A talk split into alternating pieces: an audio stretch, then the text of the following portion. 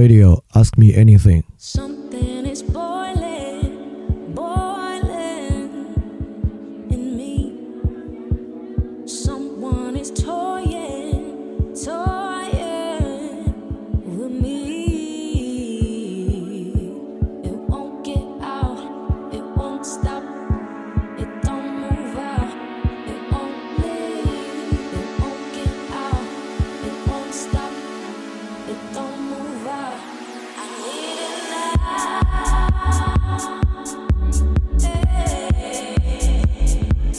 大家好，欢迎收听新一期的饭店问答。然后我们今天回答一个也跟最近的事情其实联系非常非常紧密的一个问题。呃，这个问题呢是去年四月份提的，是关于重要性感受的问题。那重要性感受呢是饭店台里面经常提到的一个词汇，而且这个词汇其实听上去就让人觉得很向往，对吧？重要性感受，特别是包括重要性这个词汇。那么我先来说说这个问题什么样？它其实是个很不错的问题，因为饭店里面老提重要性感受，重要性感受。但实际上我听这个词汇也是听汪丁丁老师的课，这是汪丁丁老师经常提到的一个高频词汇。在这个高频词汇呢，这个问题问的不错，问的不错的原因是这是一个很有实质的问题。因为如果这个问题不好好问的话，你可以问什么是重要性感受，到底一个人该怎么获得重要性感受？那我觉得这样的问题呢，其实不知道该怎么回答，你都很难有个切入点。但是这位提问者呢，他问的就非常好。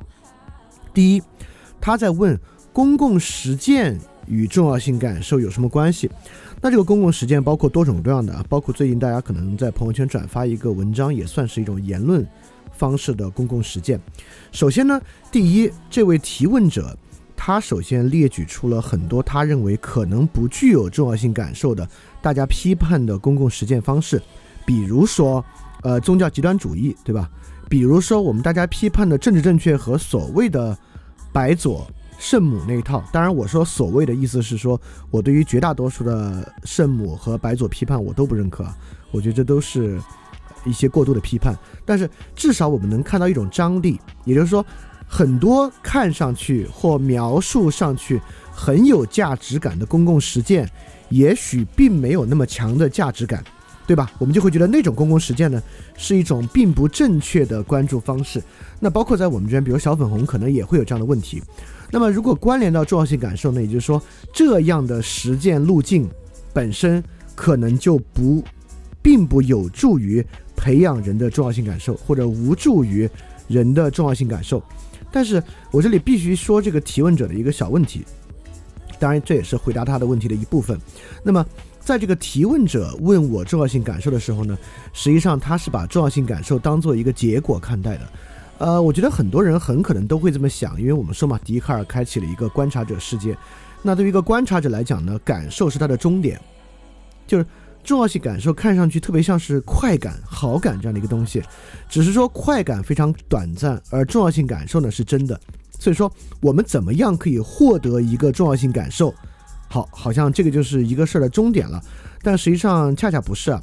呃，就是汪丁丁老师引述重要性感受呢，是来源于怀特海。那怀特海写过一本重要的书叫《思维方式》，这个思维方式里面呢，他提到重要性感受，在怀特海那里边有一个这样的一个三段式，大概呢就说是理解之前先有表达，表达之前先有重要性感受，因此呢，重要性感受是实际上是作为一个人的起点出现的，并不是终点。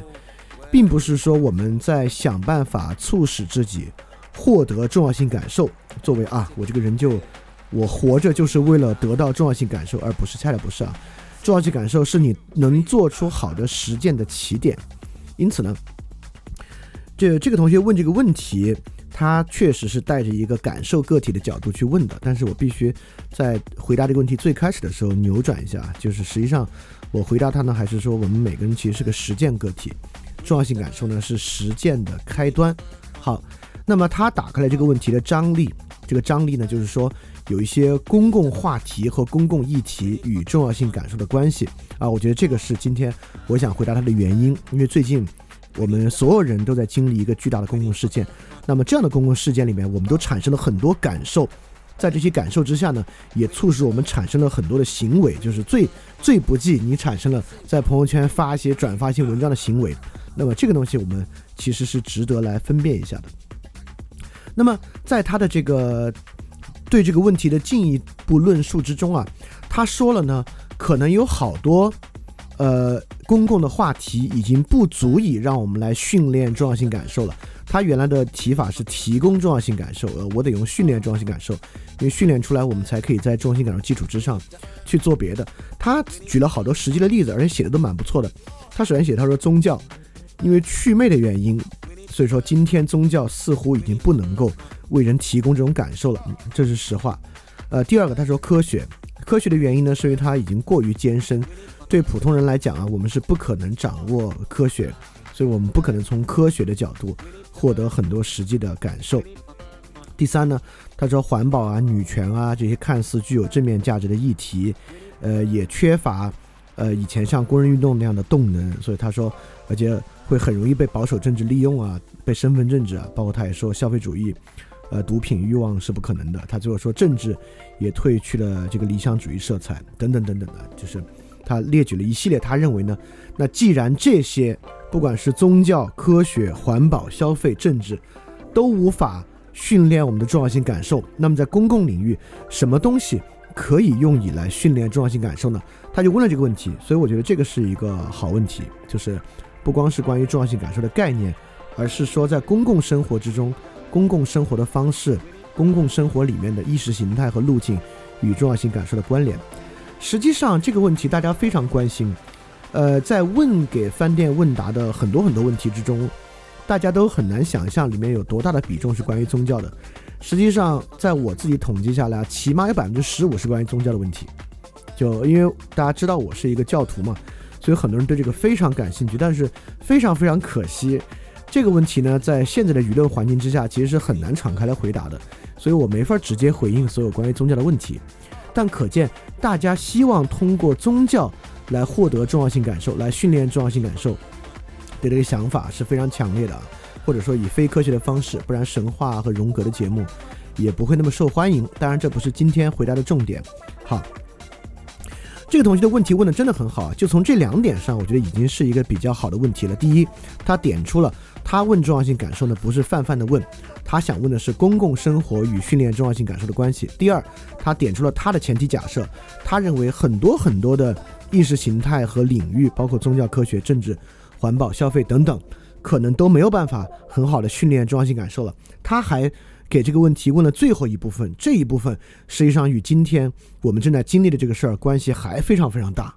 那么他还在问什么呢？他还在为转型期正义与重要性感受的关系。也就是说，他就发现，在这个转型期社会里面，这个重要性问题啊，可能会更凸显。因为人们如果在转型期社会之中把握不住重要性感受呢，可能就会在正义等问题之上走得越来越偏啊。我觉得他这个问最后这一点问的其实是蛮有重要性感受的，可见政治问题并没有想的那么肤浅。就是政治这个路径啊，并没有那么肤浅。那最近我们遭遇的虽然是个公共卫生问题，但实际上呢，与政治高度相连。虽然我们还完完完全全没有到达一个所谓转型转型正义的社会，转型正义的社会大概指的是现在台湾地区那样的，可能更多的是在谈转型正义。我们还在想怎么进入转型正义期这么一个问题。当然，不管怎么说，我们现在也是在一个变动周期，在一个非常强烈的变动周期。且不说变动方向吧，因此呢。他还在强烈的说，既然说公共领域与重要性感受的关系，那么公共领域之中的重要议题呢，实际上是正义与重要性感受的问题。就我们如何、为什么要问这个问题呢？为什么重要性感受这么重要呢？就是因为如果缺乏这个的话，很可能呢，我们并不能把公共领域导向一个正义。好，那我觉得这是一个相当完整的问题啊。他首先。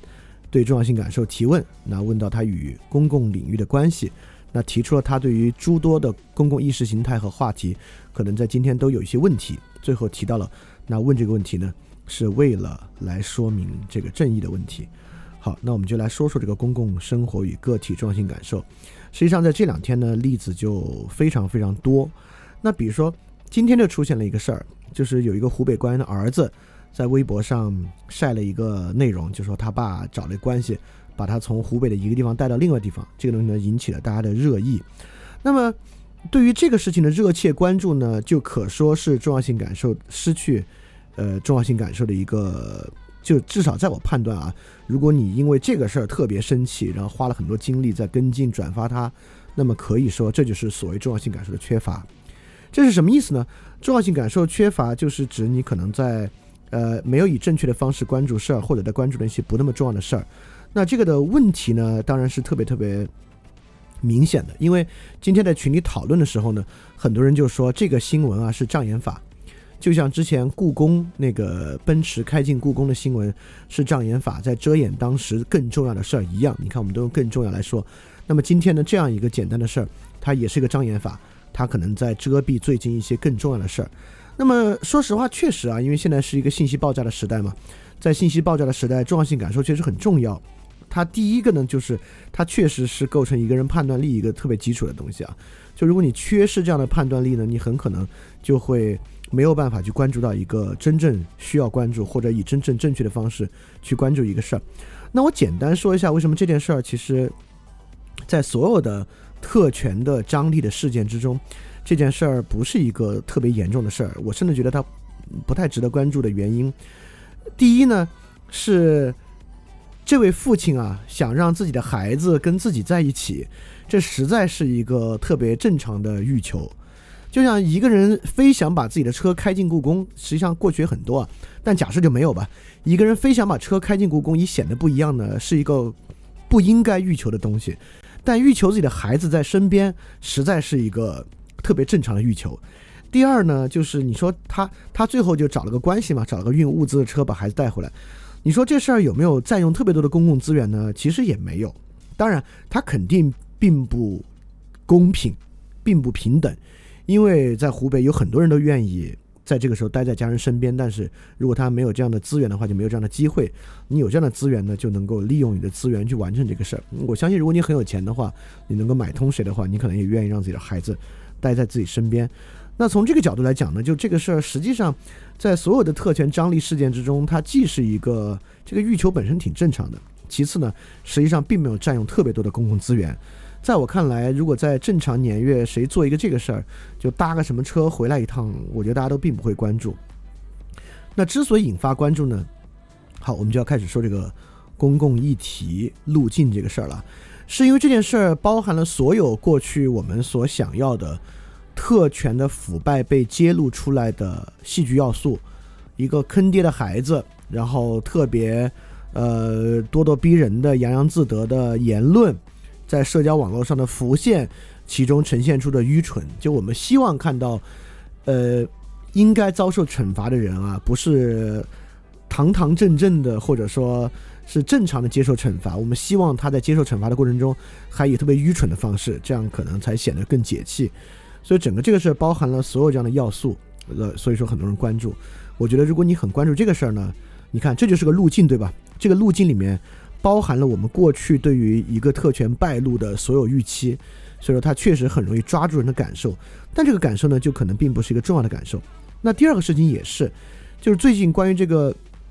日本物资上面以这个非常文雅的方式表达对我们的支持，然后国内就说：“哎呀，还不如直接说武汉加油，奥斯维辛之后不应该写诗。”就开始出现这些东西。然后呢，我们大家这两天又在说这个事儿：“哎呀，是不是到底是该说武汉加油，还是该引用一首诗？这引用一首诗怎么样算是？呃，为什么日本人引用的是我们的诗？我们要夸日本人？就是这个东西呢，也是长期以来大家特别关注的一个路径。第一，中外对比。第二就是中国人是不是粗鄙的还是文雅的？第三与这个官方的舆论和民间舆论的这个冲突，它符合了一切能火起来的要素，呃，都包不是一切吧？它包含了很多能够抓我们眼球的要素。中国是不是粗鄙的？中国是不是不如日本？然后等等等等的一切。但实际上，我觉得这个话题啊，在整个这个事件里面，实在是没有什么关注必要的一个话题，就是官方跳出来说。用那样的诗词不如武汉加油，这这这有什么可？就在这件事上争出个高下来，是为了什么呢？对吧？实际上，这样的例子还非常非常非常非常多啊。比如说，为什么发展电台一直，比如说我为什么一直想特别谨慎的谈论电影的话题？实际上，我都认为我谈的太多了，不管在发展电台。还是在这个看理想的公众号文章里面写关于电影的话题，还是太多了。就是因为我们今天啊的生活是很狭窄的，在这个狭窄的生活之中呢，电影是一个公共性话题，电影是很具有公共性的话题，但是我们是不是为它？呈现了过多的关注和从里面要挖掘出过多的东西来看，从一部电影和一部电影的争夺之中，这个社会是这样的，是那样的，它有这个意义那个意义。这个电影是好，你要觉得它好，你就是个小粉红；你要觉得它不好，你就是一个美分党，就是等等这样的事儿，我们是不是就关注太多，非要从电影里面找重要性感受？我觉得实际上这也是一个重要性感受缺乏的体现。那么呢，这里面呢，实际上。呃，我们已经展现出了我回答这个问题的第一重意思了。感受这个东西啊，尤其公共领域的感受，是社会塑造和社会构成的，对吧？也就是说，电影成为这么火的一个话题，这还不是说某种舆论构成的，这甚至是生活方式和商业构成的，是电影产业发展、这个城市消费升级这些东西构成的。那么，这个。对特权败露的关注和对于中外到底哪个更文雅粗鄙、文化自信的关注，实际上也是一种社会构成。那么，在我们问重要性感受与公共领域的关系的时候呢？那么第一个我们要面对的问题就是，我们在公共领域的感受，实际上有很大一部分不是被我们自己塑造的，不是被我们自己过去的经验塑造的，相反呢，是被公共塑造的。当然，我这里还完全没有说被公共塑造是个坏事儿，因为今天的问题就是说哪种公共塑造方式可能好，哪种公共塑造方式不好。我们今天要说的所有的都是公共塑造，那我只是先用这些例子来说明，我们确实能看到特别强烈的公共塑造的痕迹。重要性感受呢，确实是由这个社会塑造的，而且这个塑造出来呢，确实让参与到里面的主体。至少感觉自己进行了一个颇有意义的探讨，甚至关于《战狼二》是不是一部好电影。那么参与到探讨之中的人，确实感觉自己经历了一个非常有益的探讨。那更不用说小丑这个电影是不是真正呈现出了贫富的差距，参与者呢都会认为自己参与了一个非常重要的、颇具价值的探讨。那么如果你想停留在这儿啊，呃，很多人会觉得那不挺好的吗？这有什么所谓？为什么还要去分辨这是不是重要性感受？我会不会因为参与它遗漏了更多的东西？呃，这确实是一个很进阶、很进阶的要求了。但是如果你真的觉得重要性感受很重要的话，我觉得这个分辨还是有用的。在我看来，为什么我们在这里要去分辨重要性感受？我有一个唯一的，呃，至少对我自己来讲无可逃避的原因，就是说啊。我们这些，我们所有人，包括听节目的人，我们参与公共领域啊，我们还是有一个很重要的结果的，就是我们觉得现在的这个社会缺乏正义。我们参与这个事儿呢，不仅是想进去掺和一下，我们还是希望这个正义最后能够降临，对吧？我至少觉得绝大多数人会这样想。那么，如果你真的希望这个正义最后会降临啊，那你对于你在这里面产生的感受是不是重要性感受，就应该有很高的要求。就是因为如果我们关注了那些不够重要的东西，我们把过大的精力和讨论花在那些不够重要的地方，要么正义来不了，要么正义来得很晚，啊，就会出现这样的问题啊。那么，如果你真的很在意正义降临这回事儿呢，那么对于重要性感受的区分呢，确实是很重要的问题。你不能因为参与的过程实际上都很有感触、很有情绪，也觉得很有意义，就停留在这里。那去仔细的分辨呢，就变得很重要啊！当然，整个发展电台，尤其是二点零的思想史梳理，本质上就是在建立这样的一个判断力。好，那我们就呃，在这个基础之上来说说这个分辨过程。那么这个分辨过程呢，我们就回到怀特凯的思维方式来看，来看看这个怀特凯他在思维方式里面说了些什么，对我们今天理解这个问题能够有什么帮助？那么。呃，这个重要性只是思维方式这本书里面的一个环节，它是第一章的第一个环节。那么我大概说说第一章是什么，来看这个第一个环节会让我们对重要性感受的价值会变得非常重要。那么怀特海的思维方式的第一章叫做 Creative Impulse，创造性冲动。就人啊，有一种创造性的冲动，这个 creative impulse。我们现在听到 creative impulse，我们就会想到艺术创造，因为 creative 这个词啊，创造性可能更多的会引向艺术创造，但是恰恰不是。就怀特海在这本书里面讲的 creative impulse，恰恰指向我们最近面对的事情。什么时候一个生物，一个 sentimental beings，一个有感触力的生物生出一种 creative impulse 呢？是这个有意识个体遭遇生存困境的时候。也就是说，当一个有意识的生命体在遭遇生存困境的时候，当他活不下去的时候，他产生一种 creative impulse 来对应和挑战这样的生存困境。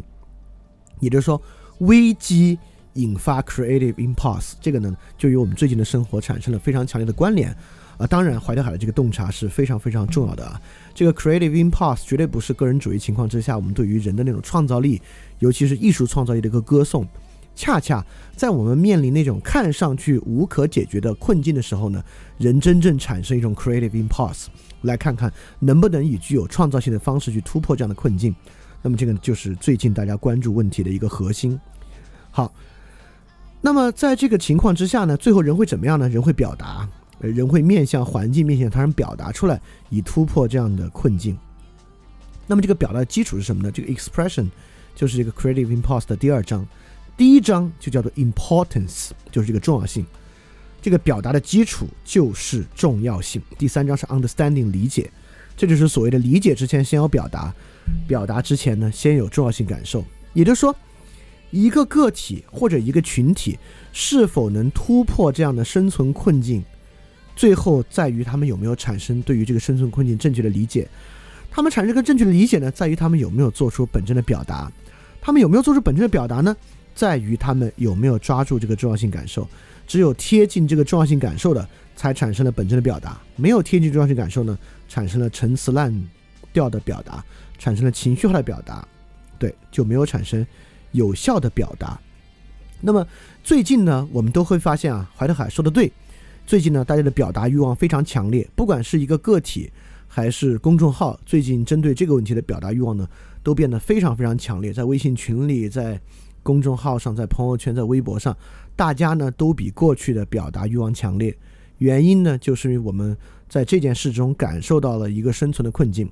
不管是面对疾病的生存困境，还是疾病引出的政治问题所带来的困境，我们都感受到了。在这个过程中呢，产生了 creative impulse。好，这个冲动有了，这个冲动呢，就会由不同人的 importance felt，他感受到的重要性，引发出他不同的表达。那第一个这个 felt 是什么呢？就是对于这个生存困境本身的感受，就是我们面临的是一个什么样的生存困境。那么，在最近的情况之下，我们当然可以感受到很多的生存困境，对吧？比如说，如果你自己生病，或者你家人生病，你就会感受很强烈的来自于身体健康的生存困境。在网上呢，就会转化为呃求助信息啊等等等等的表达。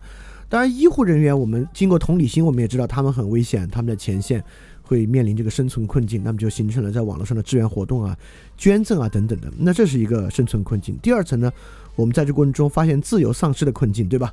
因为这个过程中有很多言论删除啊等等，我们就会觉得这也是一种困境。有人更多的呢在感受这样的困境，那有人呢，他可能不在疫区啊，但是他也在感受这种疾病扩大的困境，就感觉就由于对于一些信息的不信任啊，就会觉得这个疾病可能比呃实际说的要严重的多。那么这种困境呢，比如很多时候我们的父母有时候在他们最开始可能对这个事儿不是。很在乎，但后来过度在乎的时候呢，过度恐惧呢，就是来源于这样的一个生存困境的感受。那么，当然还有很多其他的困境啊，就是由于这个节目尺度所限，也不说太多。反正呢，第一层啊，就是对于这个生存困境，实际上呢，我们就产生了非常非常不同的感受，而这个感受呢，很可能是引发我们产生不同表达的基础。当然，这里面还有很多细节啊，就算是。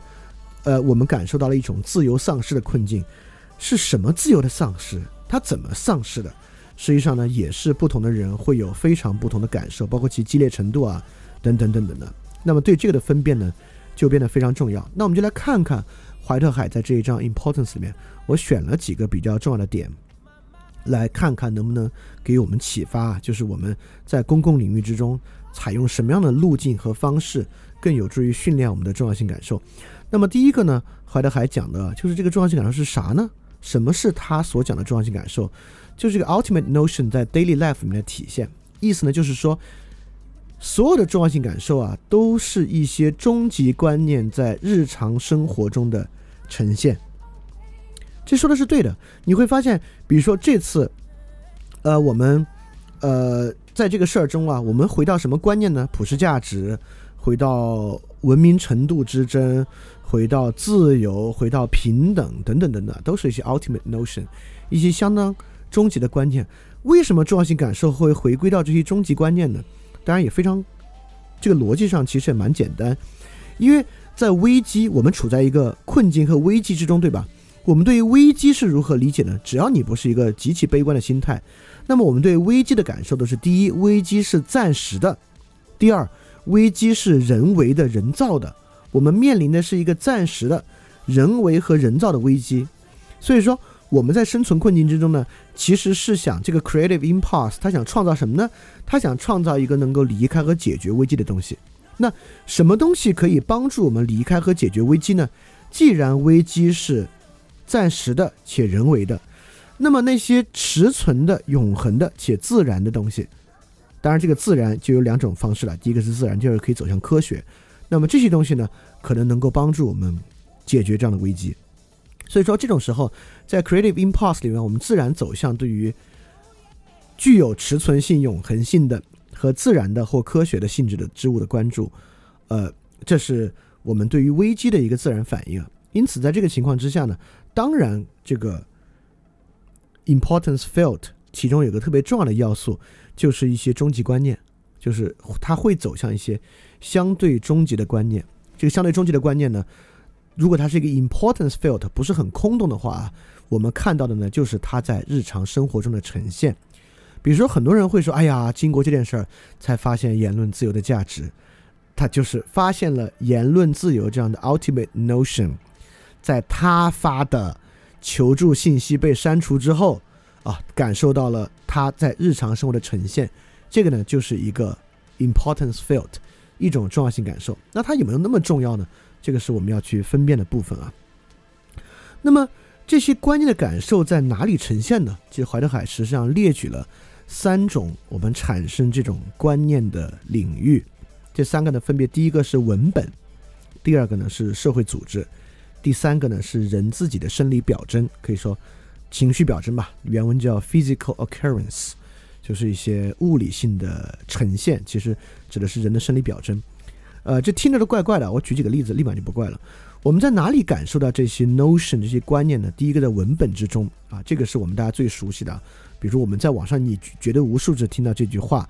这次是一个言论自由的启蒙，他就把言论自由这样的 ultimate notion 点出来了。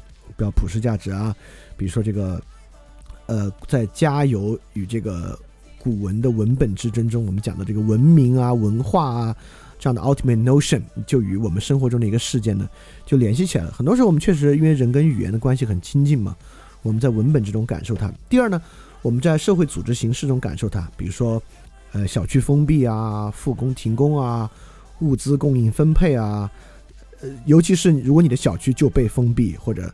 你就遇到了物资供应分配的问题。你是一个前线的医生，你现在没有口罩，那对对你来讲呢？你就在一个实际的社会组织过程中感受到了这样的东西。那第三个呢，就生理表征，就情绪感受。就比如说，我们大家在经历流量那个事情的时候呢，我们感受到愤怒，我们感受到绝望，我们感受到冷漠，或者其他人呢，我们觉得哎呀，他们在歌颂啊，他们在这个丧事喜办啊，我们产生一种情绪和感受。那么在这种情绪。和生理表征之中呢，我们也感觉到了一种重要性，所以说怀特海呢就会认为这个重要性啊呈现在文本、社会组织和生理表征之中。那么文本啊，实际上是这次可能我们在非疫区的人接触最多的朋友圈、公众号、微博啊。那么这次主要的文本呢，来源于这种非直接盈利的信息发布。呃，文章量非常非常多，这些文章呢都不是直接盈利的文章。这话啥意思呢？意思是说，这些文章呢不以阅读直接付费阅读，他们看起来都是一些公益性的文章，他们以这个文章内部的广告啊等等来获得收益。那么所有这些呢，其实都是一种泛政治的写作。这种泛政治写作呢，在这次的里面，大家真是领教到了，就是各种不同的号、各个不同的平台都能够贡献出这种泛政治写作和内容，构成了大家在朋友圈日常阅读的的最重要的内容。那么这些内容呢，构成了影响了大家对于这次信息的感受。也就是说，这些文章在讨论什么、感受什么，很大程度上决定了这些受众在讨论什么、感受什么。那我在这里想说的是，这些文章的创作动机和创作，呃，过程实际上在影响着受众的感受。那么，呃，我就提示一点啊，大家平时也都知道，很多时候这种文章的创作过程啊，追热点的程度相当相当高。也就是说，呃，最近大家都在骂什么，在关注什么那？么他们就要对这样的事儿给予一篇回应式的文章，对它进行一些分析啊。这样的文章大家见的最多了。那么，就从这种创作冲动之上，我们应该就能够感受到一点点啊，这里面对于重要性的分辨程度其实是很弱的。也就是说，这种创作冲动基本上跟随的是热点，创作冲动跟随的是产生阅读量的可能。那在这个情况之下呢，产生阅读的就是公众关注的，很多时候其实未必是最重要的。所以说，我们这次通过文本产生的 felt 这种感受呢。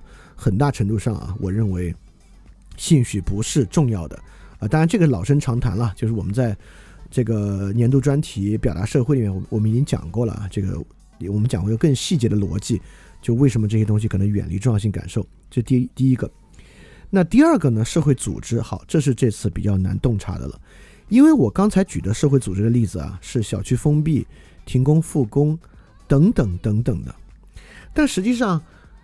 这次还有一个更加公共的 social organization 或者 social activity，这次在大家之中，就是我们把这个朋友圈里面文章的内容不看，我们将朋友圈人与人以好友关注的形式和朋友圈刷屏当做一种公共动员和公共组织方式来看待。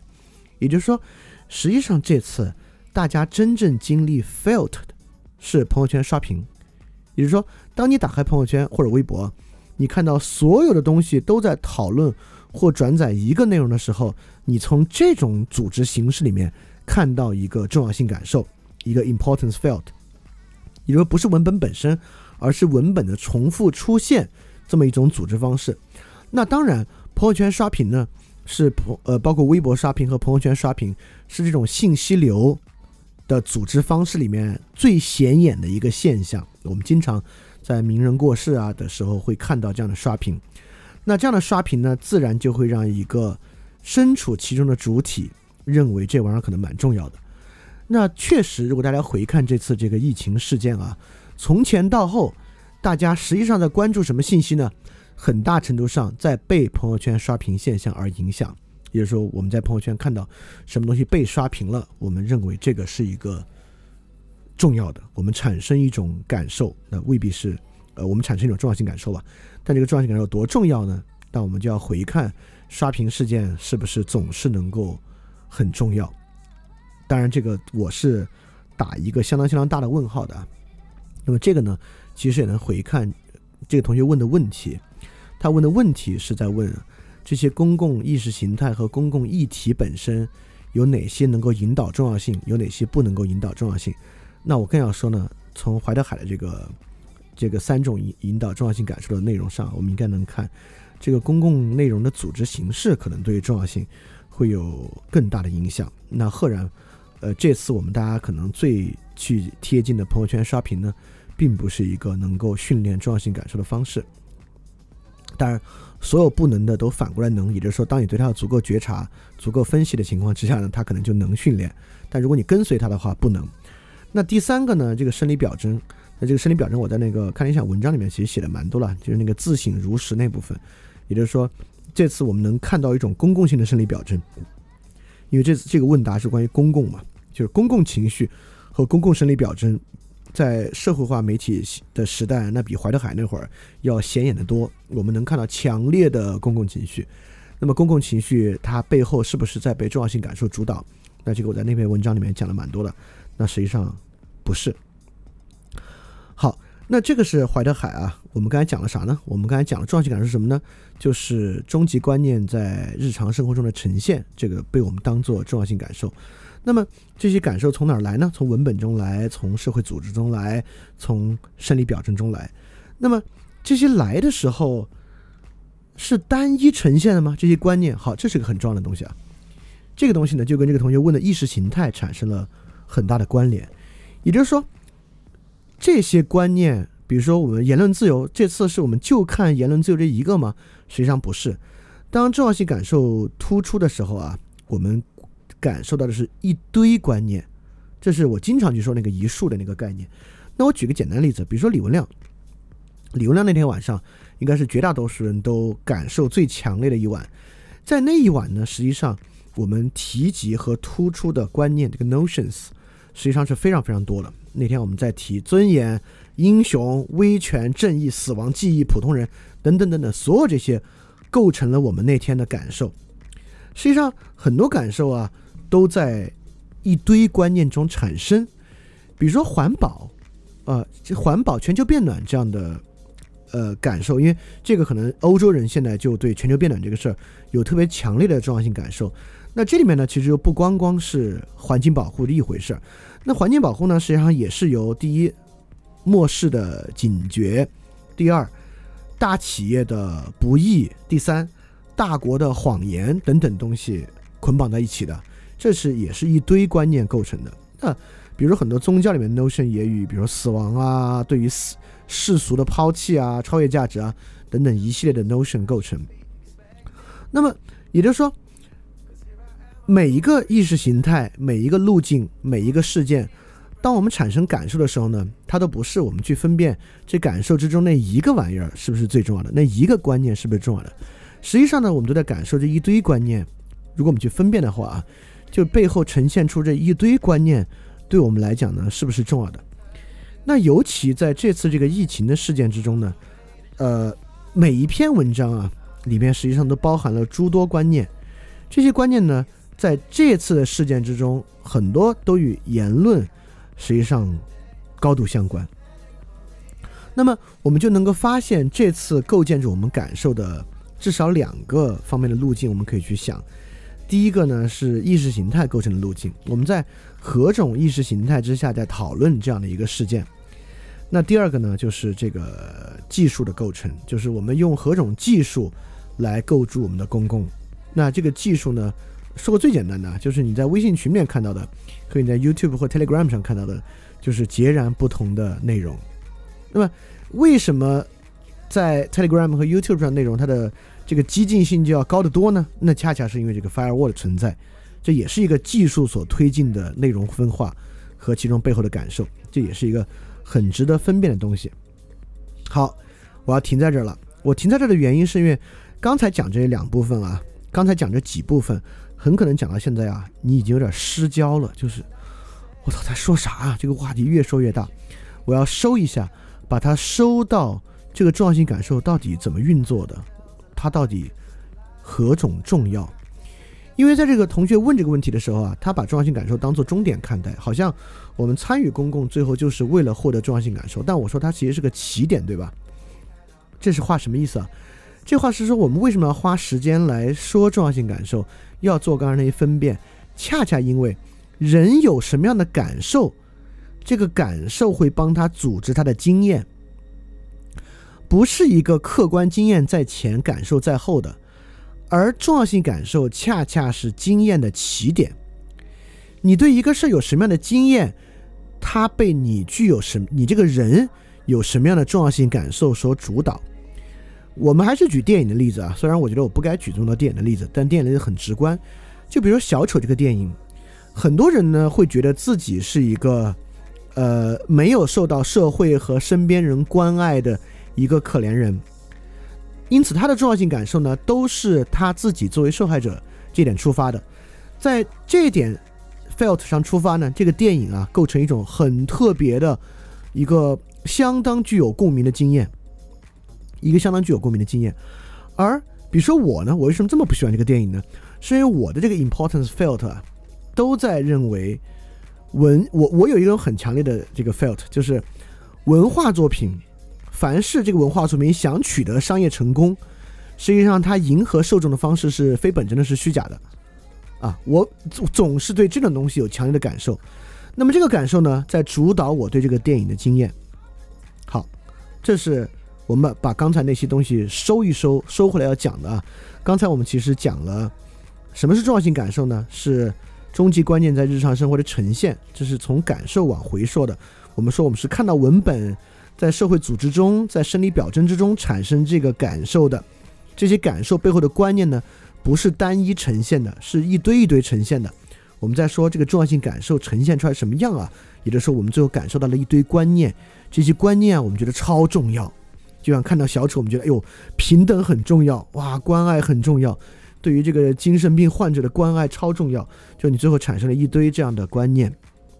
好，我们现在再说啊，实际上它是前置的，这些东西呢，在组成人的不同经验，所以说。同一同一不同的人经历同一个事儿，竟然产生了截然不同的生活经验，正是因为他们重要性感受的区别啊。所以说，从这个角度呢，重要性感受的区别啊，实际上呢，也是这个社会矛盾和社会分化的一个重要原因。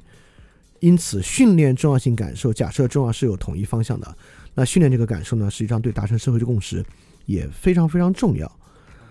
那么，因此我们回答这个人问的问题啊。什么样的公共路径比较好训练重要性感受？那我们确实要说，不同的路径啊，确实在促使我们对同一个公共事件产生非常不同的经验。比如说，很多对于很多女性啊，对于女权的问题敏感较高的，她的 importance felt 都是与性别差异相关的。因此，在经历很多事儿的时候呢，她会把那个事儿经验为一种性别带来的压迫。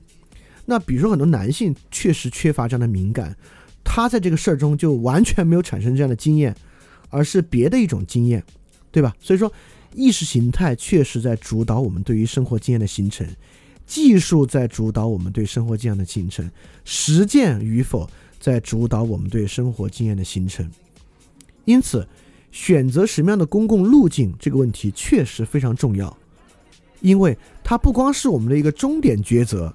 它实际上呢，它是个起点，它决定了我们会产生什么样的经验。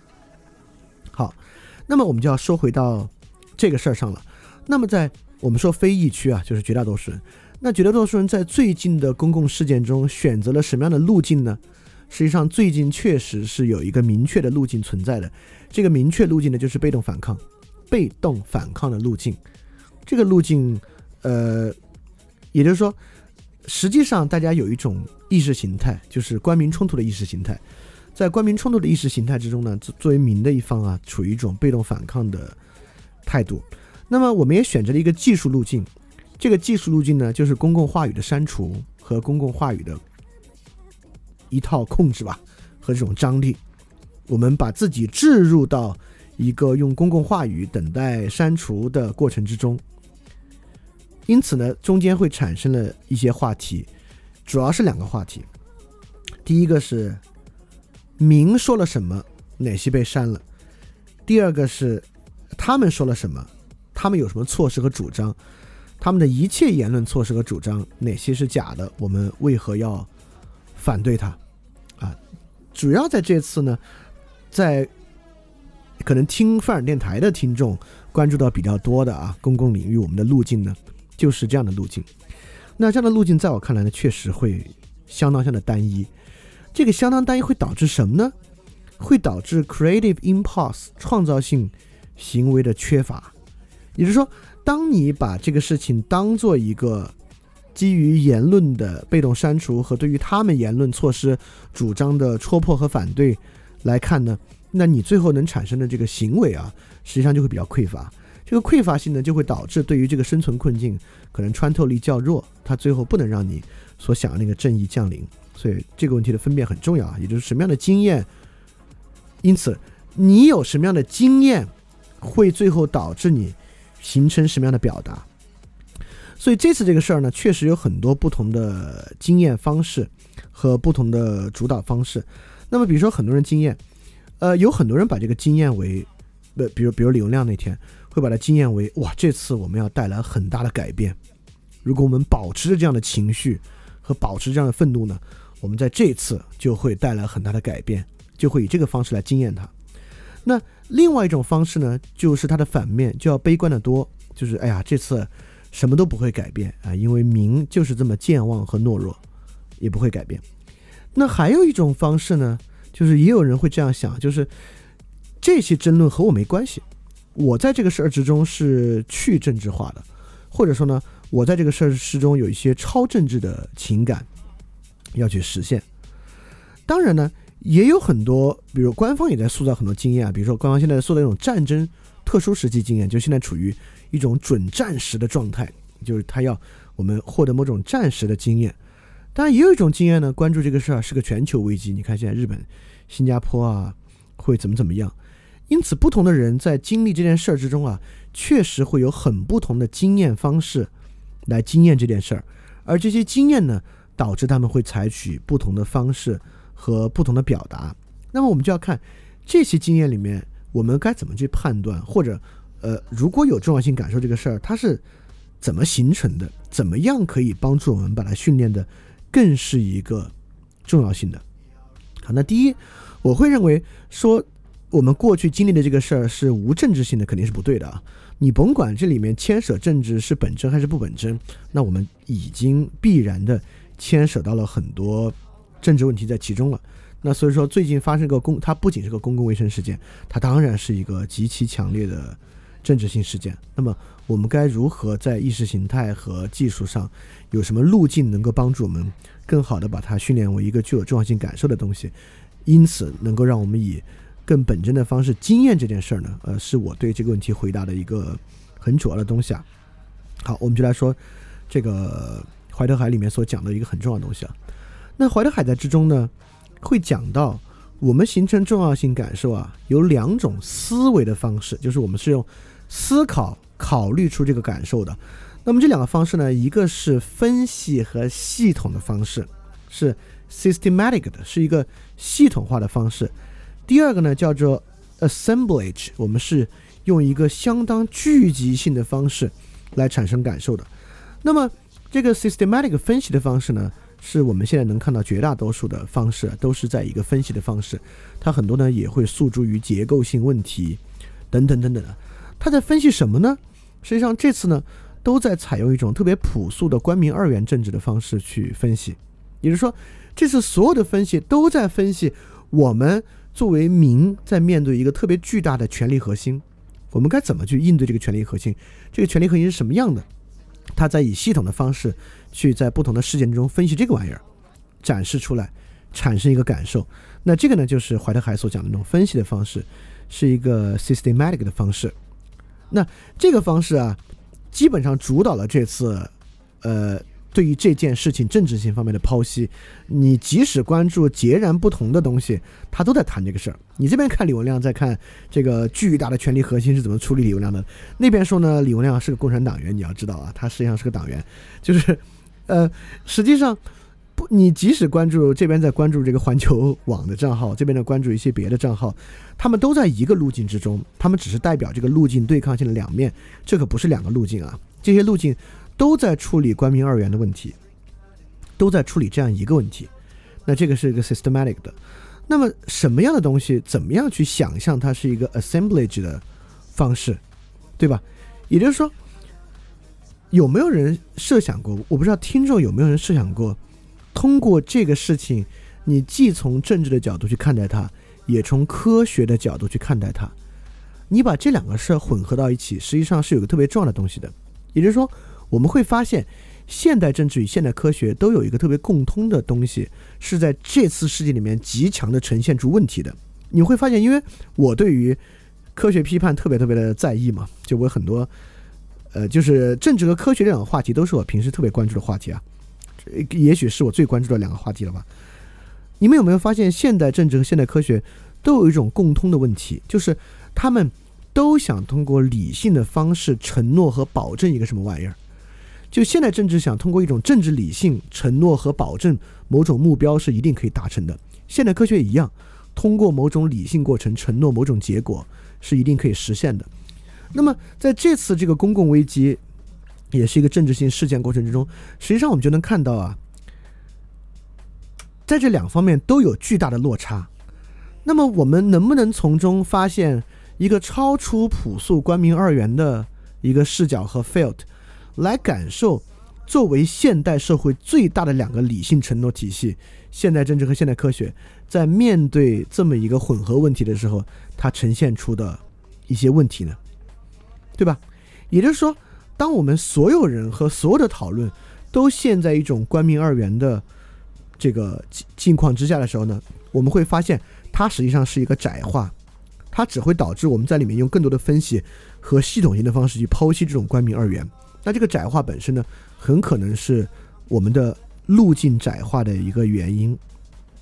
那导致这个窄化的根本问题啊，其实我们也会发现，微信朋友圈和微博看似无所不包啊。我们认为，如果一个人每天真的花很多时间在微博和微信朋友圈上，他可能已经了解关于此事的一切了。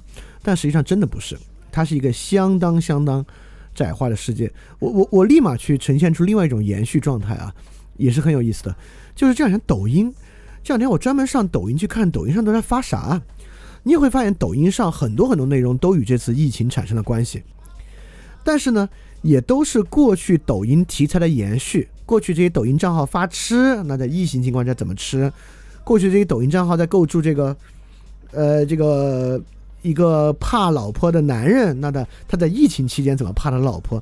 因为我们会发现，抖音的所有火热题材和关注都无缝的衔接到了这次疫情上，这是个特别奇怪的事情。当然，我们也发现，我们那种官民二元的张力呢，也无缝的衔接到了这个疫情上。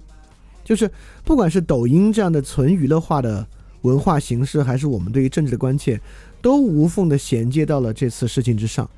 那么这两种无缝衔接之中有没有什么共通之处呢？就是为什么对他们二者来讲都没有呈现出新东西？那也许是我们去洞察这次很多这样的用二元的方式去探讨，可能没有抓住重要性感受的一面。也就是说，我这里想说的啊，就是怀德海讲的很重要的，呃，采用分析和系统的方式是能够产生重要性感受的。用聚合的方式，这个 assemblage 的方式，也是可以产生重要性感受的。那用聚合的方式，我们就必须看到我们当前选择路径和我们关注的意识形态的窄化。只要我们能看出当下的窄化，并尝试把更多东西放在一起来讨论，放在一起来思考呢，实际上我们这个感受呢就会有新的感受，而这种新的感受呢，很有可能就是一个更加重要的感受。好，这是第一点，我们对公共路径的选择。第二个呢，也很重要。就怀德海也在说啊，就是一说到重要性感受，我们能明确的发现有两个东西。这是英国经验主义啊，因为怀德海是个英国哲学家嘛，这是英国英国经验主义的。说一方面呢，我们是有这个很多的判断在里面的；第二方面呢，就修魔术那个怀德海也说，实际上我们也会发现是有纯粹的 matter of fact 的，就有纯粹的事实的。那么，他说，任何重要性感受都必须有纯粹的事实作为基础。那这个就蛮奇怪了，因为范尔纽他以前似乎好像说过，这个世界上怎么可能有纯粹的事实呢？任何的事实认定啊，都是有鲜艳的这个假设和甚至感受在前面作为基础的。我仔细想了一想啊，实际上在有些情况之下是有比较纯粹的事实的。在什么情况之下有比较纯粹的事实呢？就是你在做事儿的时候，你在有目的的时候，是有比较纯粹的事实的。就比如说，你现在就是一个医院的采购，你现在医院就是物资奇缺，那你现在面对你医院的物资数量、医护人员数量、每天所需要的物资，你现在对于这些事情啊，确实能够有不去去想这背后的经济价值，这是不是公平跟红会的关系，你可能。在这时候是会以纯粹的 matter of fact 的方式去处理这个事儿，它对你来讲呢，就是一个纯粹的事实。那么这个例子可能大家会觉得，哎呦，这跟我们关系太远了。那你就会觉得，在整个这件事儿里面，能够面对纯粹事实的人非常少。我跟你说，实际上不是。我再举一个最遥远的东西来看，怎么样呈现出一个 matter of fact 的纯粹事实。我们就以宗教来介入这个事儿。假设你是一个有宗教的人啊，甭管你信的是什么宗教，那一个宗教教徒在面对这次疫情中，他跟普通人有什么样的不同呢？那我们寻常的想法啊，会觉得啊，那几个有宗教信仰的人，他会以超自然的方式来理解这个事儿。那要么呢，他把这个整个事儿看作是一个超自然的惩罚；第二呢，他祈求超自然的力量来介入和干预这个事儿，对吧？这是很寻常的想法。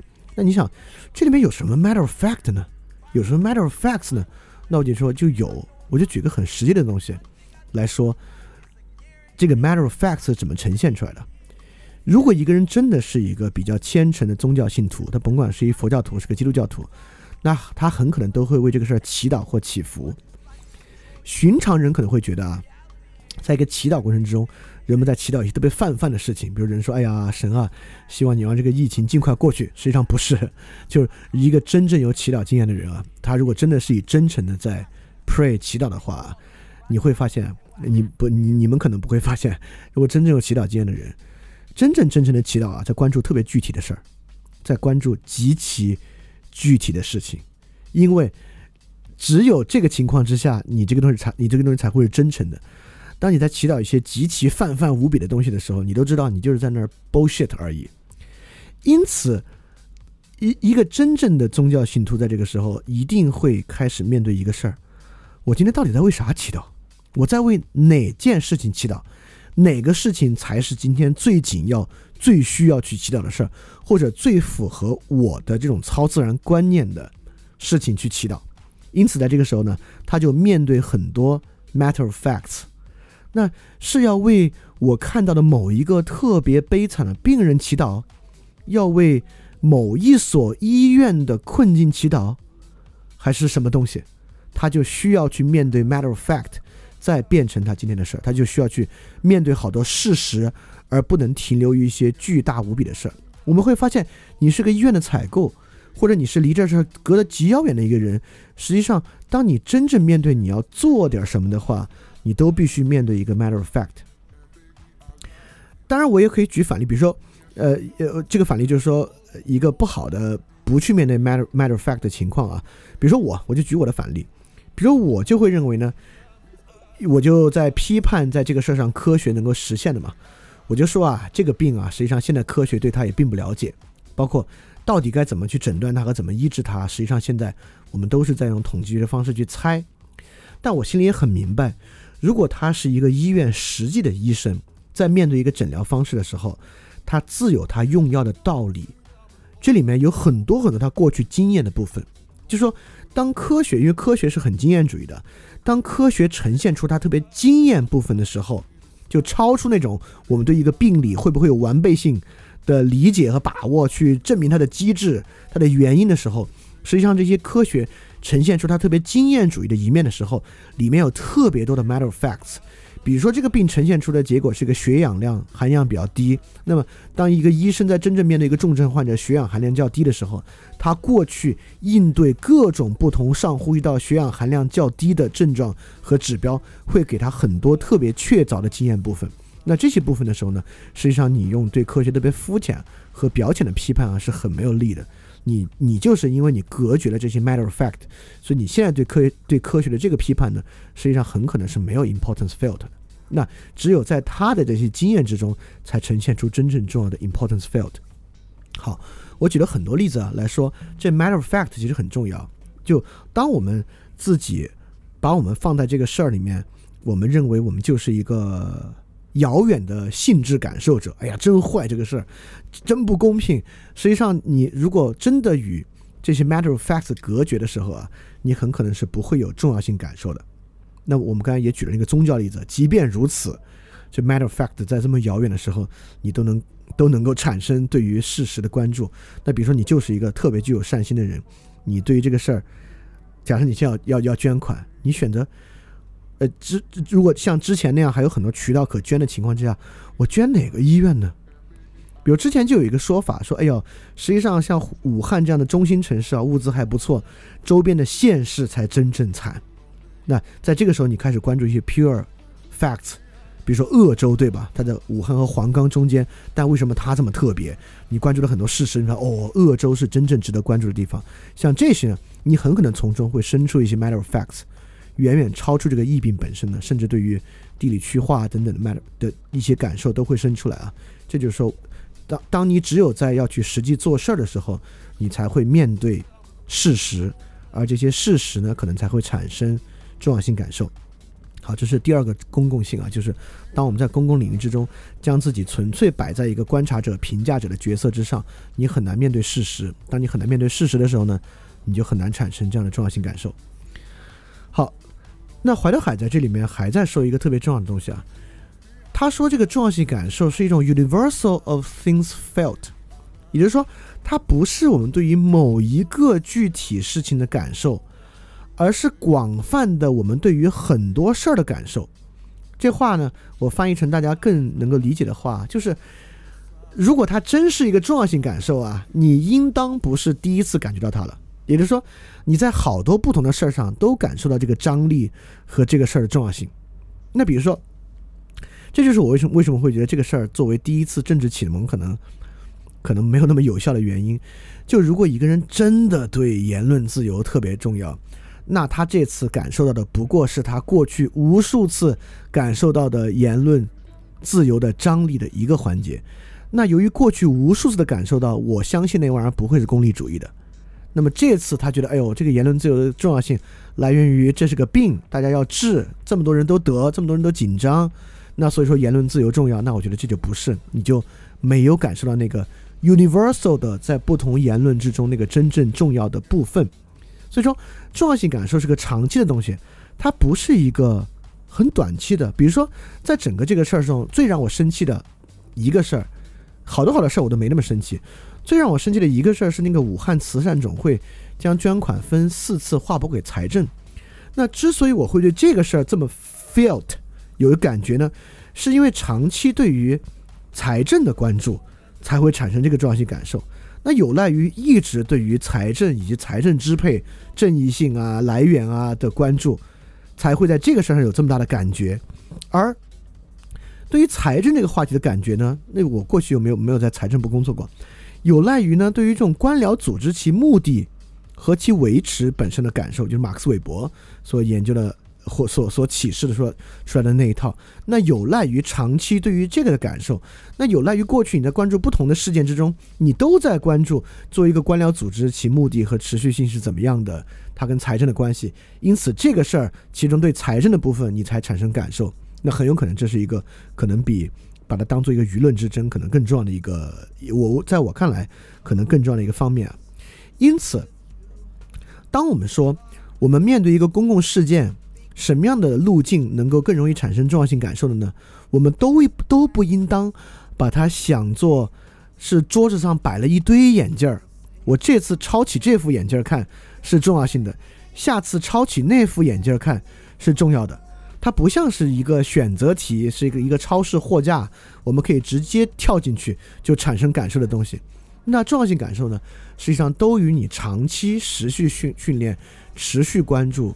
持续感受其实很相关，所以说，当我们回答这位同学的问题，就是在公共领域上什么样的意识形态、什么样什么样的话题能产生重要性感受的时候呢，我们都不应该把它当做一次性的来看待。在这个事件上我们用这个，在那个事件上我们用那个，不是重要性感受呢？实际上都是一个人长期培养和长期的一个习惯，他长期形成的一种感受方式。那么，如果一个人没有一个长期形成的感受方式呢，他自然很容易被，比如说微信刷屏啊这些东西产生影响。要么呢，他就隔绝这个事儿，产生出一种去政治化的感受。那这个事儿我就拒绝感受，啊，我来感受一些别的东西，感受一些超政治化的东西。好，这是我们刚才讲的之后啊，我们刚才我总结一下啊，我们刚才其实在之前我们打住了一下，我们在说呢。这个重要性感受的重要性啊，就在于它构成我们的经验。同一个事儿，不同的人会有完全不同的经验，产生完全不同的经验，就是因为呢，他们这个重要性感受的模式和起点是不同的。而这种经验方式呢，其实对我们非常重要，因为在一个事儿中，我们以什么方式经验它，我们就会以什么方式来反应，而这个反应呢，会决定我们这个创造性冲动最后这个行为是不是有穿透力，能不能帮助我们穿透这样的一个困境。而怀特海讲的其其中几个很重要的啊，就是我们如何能够不以分析的方式，而以这个综合的聚合的方式来产生感受。因此呢，我们要意识到。当下的一些视角可能是非常窄化、非常窄化的。虽然他每天在变不同的话题，每天在讨论不同的。组织、不同的事儿，但我们都会发现，它可能都是一个很窄化的。官民二元对抗的一个话题。我们如何能够不要这么窄化的。看这个问题，而在一个更综合的情况之下，可能能产生重要性感受？第二个呢，就是如果你不能以做事的态度对待，你可能就不能看到 matter of fact，你就不能以事实的方式对待。你看不到其中的很多事实呢，你的重要性感受可能也不会出现。第三个呢，就是说重要性感受是来自 universal of things felt，它是你长期持续性的普遍的能够产生那种感受，而不是仅仅针对这个事儿，所以它一定来源于你持续对于某些话题、某些形成感受的方式，而不是在不同的事儿中，我们像超市选择一样，能选择不同的自由的，我们好像。有一种认识论上的工具论啊，不同的认识方式是不同的工具。这次拿这个工具，下次拿那个工具，实际上不是，这都是一种长期的感受习惯。所以说，重要性感受的训练是一种很长期持续的感受。好，当然就是在怀特海的这一章中，还有很多对于重要性感受很有启发性的部分啊，但可能跟这次的话题关系不大，所以这次呢，我就没有太多说它。好，那这次呢，我就总结总结整个的回答，整个回答呢，再回答一个挺有价值的问题，就是重要性感受，尤其在最近啊，实实际上我们在说公共正义与重要性感受的问题，什么样的怎么样训练重要性感受更有助于公共正义的完成，是这么一个问题。我们首先说呢，重要性感受不是目的，而是开端，就是我们不是为了获得重要性感受而活。而重要性感受呢，在主导我们的经验，我们如何经验一个事儿，它最后呢会变成我们行动的起点，因此决定我们行动有没有处理这个我们生存困境的穿透力，能不能实现这个 creative impulse，产生真正能够解决生存困境的行动，所以它的重要性来源于这儿。第二呢，我想提示我们所经历的一切问题，比如说最近的公共公共卫生事件中暴露出来的问题，都不是什么人类历史上从来没有遇到过的特殊问题。这些问题呢，早有思想史作为基础，呃，因此呢，公共感受塑造的比较好的方式，就是我们能够在思想史中找到资源来充实它。所以说，思想史的塑的塑造啊，真的很重要。就是为为什么翻点二点零，就是建围绕思想史来构建对于理解本身的这个理解，呃，也就是这实际上是我觉得是训练重要性感受一个特别重要的资源，就是我们从思想史中来获得资源。第三呢，我们说的。